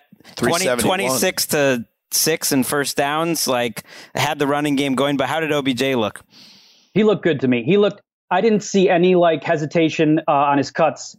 He went up for a ball. His best catch was was an an O B J type reception, a ridiculous one out of bounds where he's falling in. If um, Baker had could kept it in bounds a little bit more, it would have been a ridiculous. It would be on all the highlights already. Like mm. he squeezed that ball, and it was like you're like, how did he come down with that? He just couldn't couldn't drag his toes. But that was that that to me was the play like that showed like okay, he's good, he's back. Like he might not have been in bounds, but I don't care. Like I think he's still got it. And the total yards margin of minus three seventy-one uh, for the Bears was the worst since week seven of nineteen seventy-six. Uh, so we're talking and, historic disparity here between two teams. Mm. It, it should have been it should have been worse. I, honestly, if the Bears defensive line didn't get five sacks early and forced two turnover on downs early when Stefanski went for it on fourth and short and, and they got stuffed, the Browns got stuffed, this would have been a complete laugher. It wow. should have been a fifty. It should have been a fifty burger. There's no doubt in my mind. They couldn't. Uh, Hunt was unguardable. They the Browns to me they have like the best screen game in the league right now. Uh, it the Hunt screens are just they can't tackle him. He was pinballing off guys, and then the combo with Chubb just just they just ground him down. And to make matters worse, Nagy kicking a field goal when you finally got down, and the score was still a ten point game, and he kicks a field goal, and you're like, why the hell are you haven't you got in the red zone once? Luckily, luckily, once that you got there and you're kicking a field goal against a team that's will gladly. Are you take becoming the ball a Bears grind. fan? How you've lived in Chicago now? How long? Osmosis. I, I, I, you know what? You know what it is. I am so used to rooting for teams that I just, you know, it just warms my heart. You speak, you speak for a angry fan base, and I know Bears fans, as hard as it is to listen to today's show, are happy that you're here, Patcho. Let's get off this game before your head explodes and head to Jacksonville, where another rookie quarterback struggled. Good job, Brownies. Lawrence takes, turns, gives to Hyde. It's a flea flicker, pitching it back to Lawrence. He's in trouble. Jump ball pass picked off near side by Murphy at the thirty, running it back to the left of the twenty, ten, five, touchdown. Byron Murphy after a horrible mistake by the rookie with a pick six, and the Cardinals are back in front. Oh, Dave Pash with the call. K T A R. A lot of ominous moments in that call leading up to it. Flea flicker. He's in trouble. He throws it up. Byron Murphy intercepted two passes, including one he returned for a touchdown. Following that botched flea flicker, Cardinals rally to beat the still very bad Jaguars thirty-one nineteen. The Redbirds are three and oh for the first time since two thousand fifteen. Patra, Arizona was able to uh, overcome a catastrophe on special teams. We'll play that in a minute, but uh, what were your thoughts on this game? Um, I think that good teams win on the road when they're not playing well. They find ways to make plays, and that's exactly what the Cardinals did. Um, talking about another coach who could be on the hot seat and took him, probably took himself off of it, Cliff Kingsbury. This looked like one of those like speed bump games, which as as, as you mentioned, he decides to kick a sixty-yard field goal, gets returned for a touchdown. Jags take a just they, they're just like running the ball down their throat. This is the best game I'd seen from Trevor Lawrence until that pick. And then it all come all comes crashing down on the Jags, and the Cards find a way to pull it out. And, and they just steamrolled their way away from it. It, it, was, it wasn't even close at the end. It, you know, they turned a ten, uh, nine-point deficit into a fifteen-point lead in like no time. It was over. Mm. And that's what good teams in my, that's what good teams do. It wasn't Kyler Murray's best game. He threw a pick that I don't even know what he saw. The safety, it was like basically just the air, an arm punt on like second down. It, uh, he he's had a couple of those this year, to be honest. Actually, he's yeah. had one each week, like total groaner, that if like Jameis right. threw it, you'd be yeah. be like, oh, yeah. there's Jameis again. But the good thing is every other play, Kyler Murray looks like, you know, an M V P candidate. Right. And he, he did. And he made plays. He didn't make as many plays with his legs, but he's like the when it's fourth and one, he's I don't think there's a team that can stop him. He had a one yard touchdown where nobody was within twenty yards of him. And then he converted a big fourth down to ice the game basically late. Uh, and it, and on a day where Nuke Hopkins was kind of was quiet, he had three catches. They could they just couldn't connect, and they had a penalty on that wiped away one big play. I, I mean, I thought A J Green, who I've been a big critic of, I think he showed what he can be at this stage of his career, possession receiver, and Kyler's clearly not afraid to thread it in the needle. I mean, he had one jump ball like Kyler underthrew it by probably like six yards, and he just boxed the defender out like he was getting a rebound. So. I mean, they had two hundred-yard wideouts, and neither one was right. Hopkins. A J. Green right. goes five exactly. for one twelve, or Rondale Moore for that matter, and Kirk goes seven for one oh four. They've sort of got the Cliff yes. Kingsbury four-wide receiver thing that we were sold right. on two years ago. They've kind of got it. If Green can do just have pop-up games like that, and I thought even his touchdown last week showed like a little bit of, of agility. We're like, okay, right. like now yeah. that you're the third most important receiver on this team, like that's okay. You're fine. Bingo. I think and I think they were over-reliant on Hopkins way too much last year, and, and I think this is the signs that this offense is growing, which we've been questioning whether Kingsbury can grow this offense, and they're finally starting to show it, and Kyler doesn't have to be wow plays every other play. I think they showed that. Urban, Urban Meyer. Cut, oh, sorry, Patrick. Urban, no, no, no, Urban Meyer said um, of the flea flicker that changed that game, it's going to be a hard one to get out of my mind. I would imagine Cliff Kingsbury, even though um, they had a victory uh, in this game, it's going to be a hard to get out of his mind, a play that happened at the end of the first half. Let's listen to that.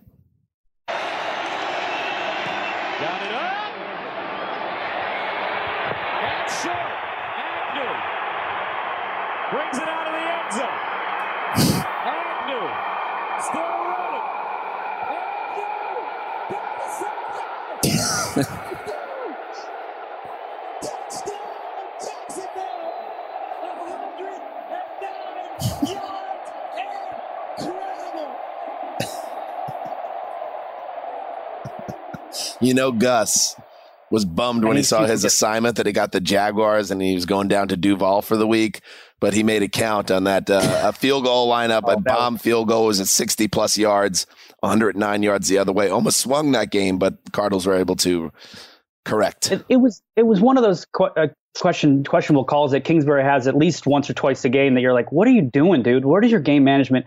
I mean, Jamal Agnew has been one of the most dynamic, if not the most dynamic returner for the last like two already has a years. Return touchdown this year before that. I think yeah, that's two like, for him. He's I like half their offense. I don't I don't understand what what what the play there was. Whatever. It so, ended up not burning it, but that was the turning point. You thought, holy crap. And then uh, Trevor Lawrence had a great uh, touchdown throw. Perfect, perfect pass on probably what I figured was his third read uh, to mm. get the get them up in the second half. And it was kind of like, okay, this could be a dangerous game for Arizona because they came out flat. The defense wasn't really getting pressure, which I was kind of surprised about uh, until late. And it, it, it, that pick six really changed the entire complexion of the game. Cliff Cliff's funny. Cliff Kingsbury's funny because he's the type of coach they asked him after the game, do you regret it? He's like, nope, I don't regret not. it. I wouldn't change a thing. You wouldn't change a thing?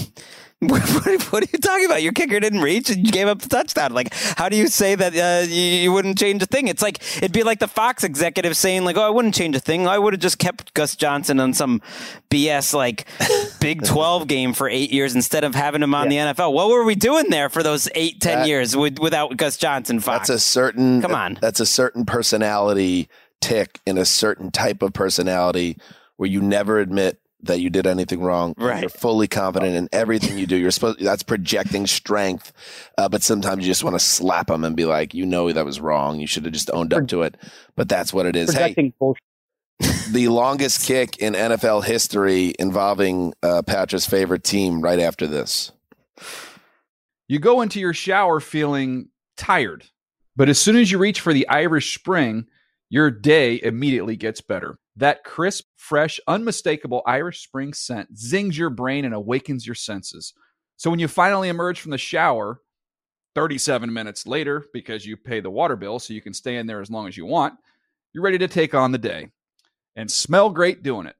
Irish Spring body wash and bar soap. Fresh, green, Irish. Shop now at a store near you. This is going to be an epically long field goal. A sixty-six-yard field goal try for Justin Tucker. It would be the longest in N F L history if it's good. A sixty-six-yard try. Tucker's kick is on the way. It is good. Crossbar, and it tumbles through. It is good. Time has expired. Justin Tucker with the longest field goal in N F L history. The hay is in the barn, and it's mayhem on the field. Terry Sandusky, great call. W B A L. It's midnight on New Year's Eve in nineteen ninety-nine at the Kicker Club tonight. That's the type of party we're talking about. Patrick's not there.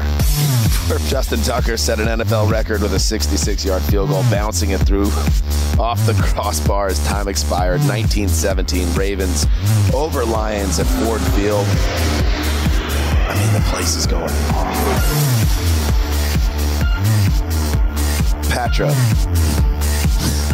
I don't know how closely you watch this game. Of course, you're famously a Lions fan. I didn't watch one second. Yeah, you're a very busy man, obviously, on Sunday. So don't really need you to give analysis on a game you didn't watch. But I just maybe um, as a Lions fan trying to give us some framing, some contact, context on what's the latest kind of stomach punch in an absurd way in the history's long and tortured history. Perfect loss. Perfect loss. Couldn't couldn't have framed it any better. You get you get a scrappy kneecappers just fighting to the bitter end against the A F C A F C power, and you know they keep that perfect streak alive to have as high of a draft pick as possible. I could okay. not have any better. So you got that you got that big picture look. I mean, you yeah you, you weren't in the crowd though. People were heartbroken. The the. Oh, I- I know. I the, understand. The I, crowd shots. I mean, Patrick, poor Patrick. He's tried to like divorce himself emotionally. He's not even covering Lions right. games on Sundays no. now. And then we drag him in uh, to talk about this one. Yeah, He's J- helping us. Yeah, yeah you're helping Joy, and we're just like burying you. I mean, it, it's amazing they were in that in this position though. Like Khalif Raymond is their leading receiver. And they're and they're almost beating the Ravens. It, I know Marquise Brown dropped a couple touchdowns in this game, and maybe the score would be different. But it's pretty wild that Lamar Jackson had a fourth and nineteen from the Ravens' sixteen-yard line uh, with twenty-six seconds to go. I'd love to see the win probability at that point, and they win the game. And they had no timeouts at the at the time. Well, That's- and and it should be said. Because Dan Campbell wants you to know, and Lions fans, like you were just pumping up Lions fans the other day, Greg, they're getting beat thirty-five seventeen by the Packers, and they're cheering wildly for a random play.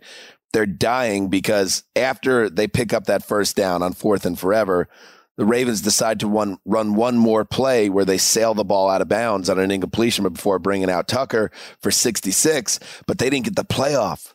And the officials missed it. It should have been a five-yard infraction and made a sixty-six-yarder, a seventy-one-yarder, and then it becomes a Hail Mary most likely, um, and most likely a Lions win. I mean, just that type of game. And if you're the Ravens, you're like, man, we got lucky here because we did not play well in this game. We almost went to Detroit and lost uh, a Lions team that's probably going to win uh, win two or three games all season. So Justin Tucker bails out the Ravens. It's something he's been doing for a decade now. He's the best kicker ever, ever. And I don't want to hear anything else. You could tell me Adam Vinatieri is, is no. the greatest because no. of what he did in the playoffs. No. If Justin Tucker got ex- that level of um, chances in the postseason, he would be universally seen as the best. He's just, he's a weapon at a level that no one's ever seen in the sport.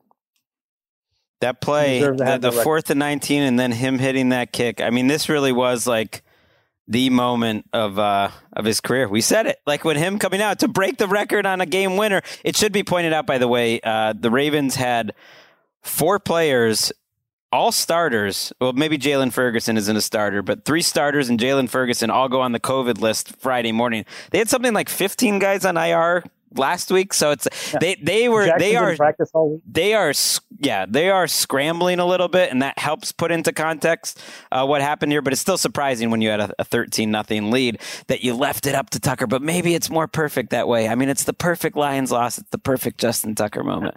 Perfect Lamar Jackson ending, too, for a second straight week. He comes up with some heroics. And he breaks the Matt Prater record, set the sixty-four-yarder in week fourteen of twenty thirteen. That was done in the elevation, high altitude of mm. Denver. So this was obviously in perfect conditions as a dome at Ford Field. But, I mean, it is the the real deal kick by Justin Tucker. And really, I mean, just saved the Ravens from what would have been a really bad, bad, bad loss. I like your theory, though, Patra, that Lions fans, it's okay to be hurt, especially if you're in that building, you just want a W.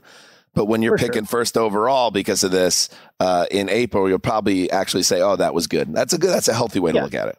Yeah, I, I think, you know, you still you want to get one. You don't want to be oh and seventeen. The first you're already the first team to go oh and sixteen. You want to be the first team ever to go oh and seventeen. And I don't think they will.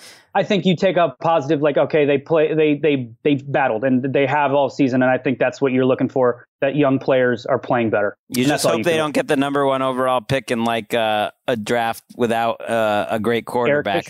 Well, who knows? Eric Fisher draft. Yeah, like an Eric Fisher type of draft. You know, there's, there's not like a quarterback right now yeah. that everyone agrees on, but it, it's very early, and, and who knows? Per Next Gen Stats, Tucker had a field goal probability of ten point four percent there. Another Justin Tucker stat, sixteen Live. Of sixteen on field goals in the final minute of regulation. The most makes without a miss in the final minute of regulation since at least nineteen eighty-three when they started tracking this stuff. Everybody sucked at kicking before nineteen eighty-three, yeah. so this is the best ever, and he's never missed in the final minute of regulation. Wow. I mean, it, it's it's it's freaky stuff, first ballot Hall of Fame stuff. Patrick, I'm going to give you I'm going to give you an option here because I when there are these type of things that happen on a Sunday. I like to hear the other side of it, the other radio okay. call, but I don't need to subject you to that if you don't no, want to no, hear it. Hear. You do want to hear it. Oh yeah, for sure. All right, and I just want to. He likes thank the pain. Guy. He likes the pain. It's like a, him doing workouts too. Is like he, he oh, likes. Oh yeah, likes that's Dan Miller, right? That's my guy. That's the burn. All right, Dan Miller's call of Justin Tucker's mastery of the kicking game. This will in fact be a sixty-six yard attempt for Justin Tucker. This game hangs in the balance with the longest kick in the history of the National Football League on the line. Tucker's ready. There's the snap, spot down, kick on the way. It is up and it is off the crossbar and through. Oh my goodness, are you kidding me? Justin Tucker from sixty-six hit the crossbar and it bounced through. And the Ravens are celebrating on the field. The longest field goal in the history of the N F L has just beaten the Detroit Lions. Oh my goodness. All right, Patrick, thank you, buddy. You're, I mean, you're a warrior, a and we really, uh, it's great to hear from you, and uh, thanks for helping us out shorthanded and yep. not, me not being able to talk today. Good to see your face, Kevin Patrick.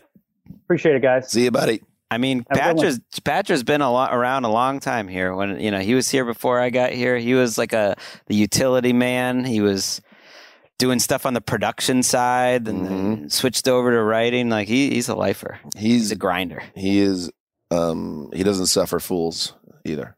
He doesn't I, want to deal with. I think B S. He broke. I, he's definitely leading the league in, um, you know, expletive beeps per minute on this show. I, I think it. He squeezed in three in a solid twenty minute. I mean, it's like, yeah, he's taking his shots. It's it. good commentary, good football commentary, and it's salt of the earth commentary too with Kevin Patrick. All right, which takes us to Sunday Night Football. Oh, Sunday night. Crosby to try to win it. And the kick is good to win the game. The forty-niners couldn't take enough time off the clock at the end. All Aaron needed was thirty-seven seconds. It's a beautiful sport, isn't it? The... The they call soccer the beautiful game, mm. but when when football is at its best, as it was on Sunday night between the Packers and Niners, it could feel like you're watching a movie, and that's what it was like. The Niners down six points with a couple minutes to go. Jimmy G leads them down the field. Robbie Gould hits the point after they're up a point, but Aaron Rodgers is on the other side. And he hits two big strikes to his guy, Devontae, setting up a fifty-one yard Mason Crosby field goal attempt. Bang, straight through the uprights. Packers thirty, Niners twenty-eight. And after the game, Michelle Tafoya talked to Aaron Rodgers, who was also feeling the beauty of the sport. You know, Matt, Matt actually suggested that play on the sideline, uh, that, that first play, which was something we actually worked on Friday at practice, kind of scribbling in the dirt, and it worked out perfect. Uh, just put it right over Fred's head, got us kind of down there a little bit. We needed one more play. Um, how could he not be romantic about football, man? I know you believe that, Greg. I, I do, especially in a... A night like this, a moment like that for Rodgers, where you're watching one of the greatest ever at the very height of his powers. You know, the numbers in the box score are two sixty-one and two.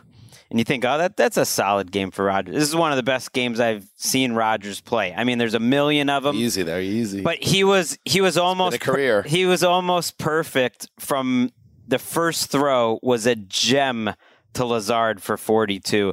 The touchdown to Valdes-Scantling Uh, was beautiful. He had an he had an earlier throw to Devontae Adams in the game where it's just like there's no room there. And then the rest of the game, they're doing all this quick game because that was the game plan, and that's working beautifully. Probably the only thing he did wrong, and LaFleur can be part of this too, was blow all those timeouts early in the half. Mm. But you know what it did? It just made it more uh, exciting. Mm-hmm. The, they made the degree of difficulty even greater when he gets the ball, thirty-seven seconds left, no timeouts, and they run those two plays, and that first throw to Adams is such a tough throw. It's such a great call against like a cover two uh, in a two-minute situation where they're trying to cover everything, and you just can't cover that throw, and he makes it absolutely perfect, and he sets up Crosby, who might not be in the corner. You know, Tucker's getting all the attention, but right. Crosby, Crosby's hanging out in the kicker club tonight, again. Too. It's it's the Farrah Fawcett, Michael Jackson thing, because Crosby should be celebrated. Instead, he's getting fauceted. He's getting the faucet's getting turned on him. Uh, but he has been nails for them. And and Aaron Rodgers said after the game, in addition to the comments you heard, that you know he sits next to Mason Crosby on every plane flight. They they love each other. He respects him so much, and that was such a, that, that was such a gutsy kick. Kickers are so much better now than they used to be, that when a guy drills a fifty-one yarder, you know, twenty-five years ago that would have been unheard of, but now it's just like, oh yeah, he, he drilled it from fifty-one. I you could you could make a case, Greg, that Rodgers brilliant. But how does Davante Adams, of all people, get wide open twice? He was not wide open. Right, that's that's where still, I would argue. That first throw, the degree of difficulty on that, how deep Adams got, how far back Warner was as like the, the linebacker but trying you know to where the cover ball's that. Going. It's going but to Davante. He, but he had to throw that so hard and yet over the zone, like that is such an incredibly high degree of difficulty throw. So I'm not saying he's open at all. And he has to reset his feet, moving two feet. I, I can't remember if it was to his left or his right, right before he threw it because he felt the pass rush going. I'm not buying that at all. I don't know if anyone else in the in the league makes that exact throw at that moment. It was perfect. I think, yeah, there's definitely something to be said for maybe the defense wasn't perfect in that spot by the Niners, but sometimes one of the greatest of all time just beats you, and that's what happened. And, uh, you know, there's a bunch of subplots to come out of this game because the Niners are getting shut out in the first half. It's so hard for them to find the end zone. When they finally do in the final seconds of the second quarter, it's, of course, Trey Lance who does it on a one-yard run after a what had to be a brutally painful sequence for Niners fans that like, why is this so hard to score? And then I'm thinking to myself as the second half is playing, playing out and Jimmy G has that bad fumble that seems to hand the game to the Packers midway through the fourth quarter that, oh, this is going to be the week where Kyle Shanahan might have to make the change because this offense is just not getting it done. And it makes me think what Jimmy G was able to do and on that seventy-five yard drive in about two and a half minutes. Uh, it would have been better if it was three minutes, but that's just the way it is with Aaron Rodgers on the other side. Jimmy G really saved his own bacon, even if he wasn't able to save the Niners. But if this is the Jimmy G experience. This is why they drafted Trey Lance, because these sort of games drive you crazy watching Jimmy G. Just when you think you're out, you you get back in, and just when you think you're in, he does something that you come back out. But it's still the same Jimmy G, which he is... Uh, frenetic, his feet. Like I, you know, Tom Brady gets lauded for having very quiet feet. He's very calm in the pocket. He's mo- moving only the steps that he needs to. And Jimmy G is patting all around. He's Always. patting the ball and he's turning around. This is the second straight week where he kind of threw the ball backwards because he didn't know where he was. And even on that touchdown drive, I don't want to knock the touchdown drive too much, but Deebo Samuel makes an unreal right. play. George Kittle makes a great run after catch. Juszczyk makes a great play to score Juszczyk, the touchdown. Of all people. You kind of got to give it up to the teammates too. And I'm going to fall. I don't know if it's Shanahan or Jimmy G. When they snap the ball, there's thirty You know, there's about forty-two seconds lleft, and there's twelve seconds still left on that play clock. They have all three timeouts. The mm. Packers had left themselves in a vulnerable spot with no timeouts at all. Poor game management. And I tweeted the second that play happened, they snapped that ball with twelve seconds left on the play clock. Time was not a factor at that point, and it's given me fla- it was giving me flashbacks to a uh, little uh, Kyle Shanahan Falcons Super Bowl. How about that? Oh, you got to bring that up. I mean, that, w- that was the all-time you're snapping the ball earlier than you need to. But even in that moment, you're you're thinking there's no need to be snapping it with twelve extra seconds Well, that's left. fair. That's fair. And in general, tough a tough night for Kyle Shanahan, who there's a lot of drama. We talked about it in the preview show on Thursday. Now between the Packers and the 49ers, connected to the potential pursuit or the legitimate pursuit of Aaron Rodgers in the offseason, and how that led now to a potential fracture of the relationship between best bros, uh, Kyle Shanahan and uh, Matt LaFleur. Of course, Icy Brosgate got a little more pop and sizzle at midfield at the end of the game, because these guys were, these bros were icy, and they just passed like two ships in the night. And then I was watching the post game presser, and of course the Niners beat reporter asks about it, and uh, Shanahan feigns ignorance on it. It's like, oh, it's a busy game, end of the field goal. You know, I don't even really know what was happening, but we know. We know it's Icy Brosgate, and I love it. uh, that was some Mangini Belichick stuff right there. I actually was surprised, because earlier in the week we said, "Are we on handshake watch here?" And it ended up, mm-hmm. it ended up, uh, it ended up delivering. I'm, I'm not happy the Packers won, because I picked the 49ers. And I always root for my picks, but I do think this was the deserved result. This was a game, if the 49ers won, that I felt like they stole. Mm. I, I just don't think that they were the better team. I thought the, the Packers were able to run the ball. The 49ers were not. Rodgers was clearly the better quarterback. I thought they had the better game plan. Football is just a game of a couple plays here. You know, the Packers had all these pass interferences too. Uh, a couple calls went against the Packers, and I just felt like they looked like the better team. So even though it was a crazy ending, I think uh, the deserved team got the result. It's funny that you used that word, stole, because when I was in the N F L Network film uh, theater, humble brag, with M J D tonight, Ooh, I said the same thing when Crosby came on and hit the field goal to make it twenty-seven twenty-one. It's like the Niners, I know it feels unlikely, but they could steal this game. Mm-hmm. And I would have said it to you, Greg, but even though I sent you multiple texts to come join me in the theater, you didn't say that. You never that. came. You, you never came, and you left me in there. And when M J D needed to go to the studio to join Chris Rose for the post-game show, it was the old Zeuser sitting alone in a movie theater watching the end of this game, and that hurt. Okay, this it was hurt. This is the most Dan uh, story. I'm the no, just, main just come to the, the main character in in the movie uh, plot line ever. You had your whole setup the whole second half because you wanted to watch Yankees and football, so we weren't in the same place. Then you want to know what happened with that Yankee Red Sox game while we're here? Well, I assume the Yankees won now based on the look on your face. So I'm I'm watching, trying to catch up, trying to do things at my desk. Then you send me a, a text with five minutes left after I'm all set up. I've been doing my notes. And you didn't even say come over. You just said, I'm, the, I'm in the film room, F Y I. Oh, you want me to beg you to come? I'm in the film room, F Y I. At that point, it was too late. You knew where I was. You could have come to where I was. Uh, let's see. At eight oh five, I'm in the film room, F Y I. Mentioned that M J D is with us. M J D burying me about Robert Saleh.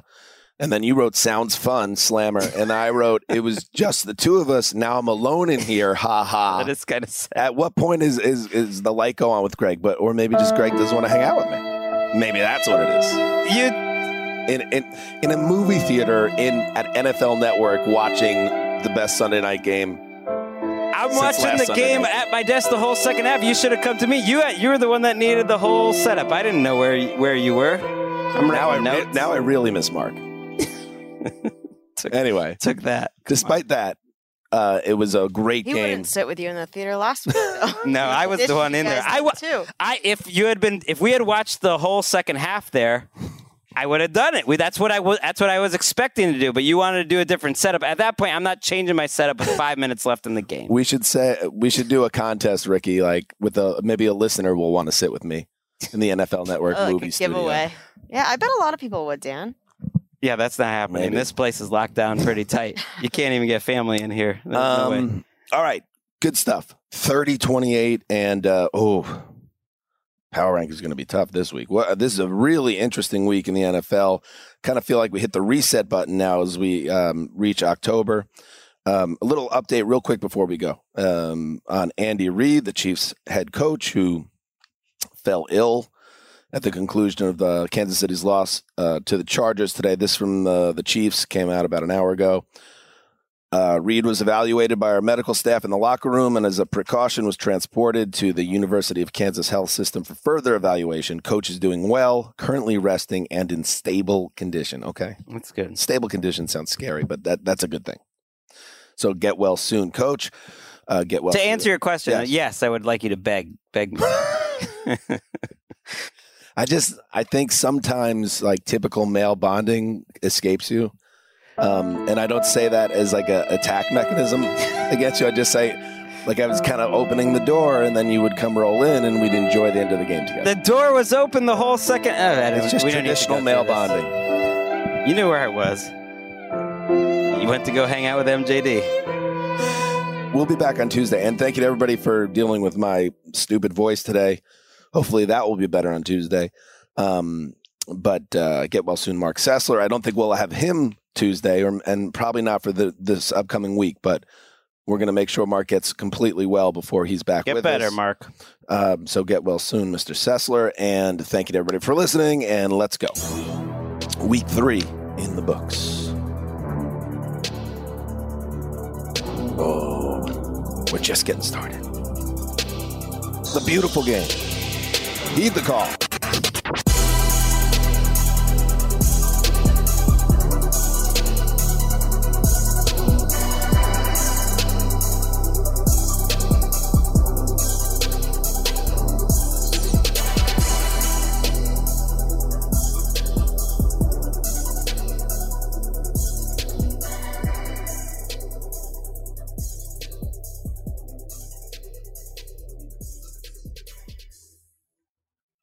You go into your shower feeling tired, but as soon as you reach for the Irish Spring, your day immediately gets better. That crisp, fresh, unmistakable Irish Spring scent zings your brain and awakens your senses.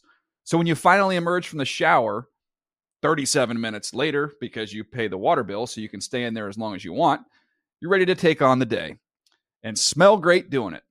Irish Spring Body Wash and Bar Soap. Fresh, green, Irish. Shop now at a store near you.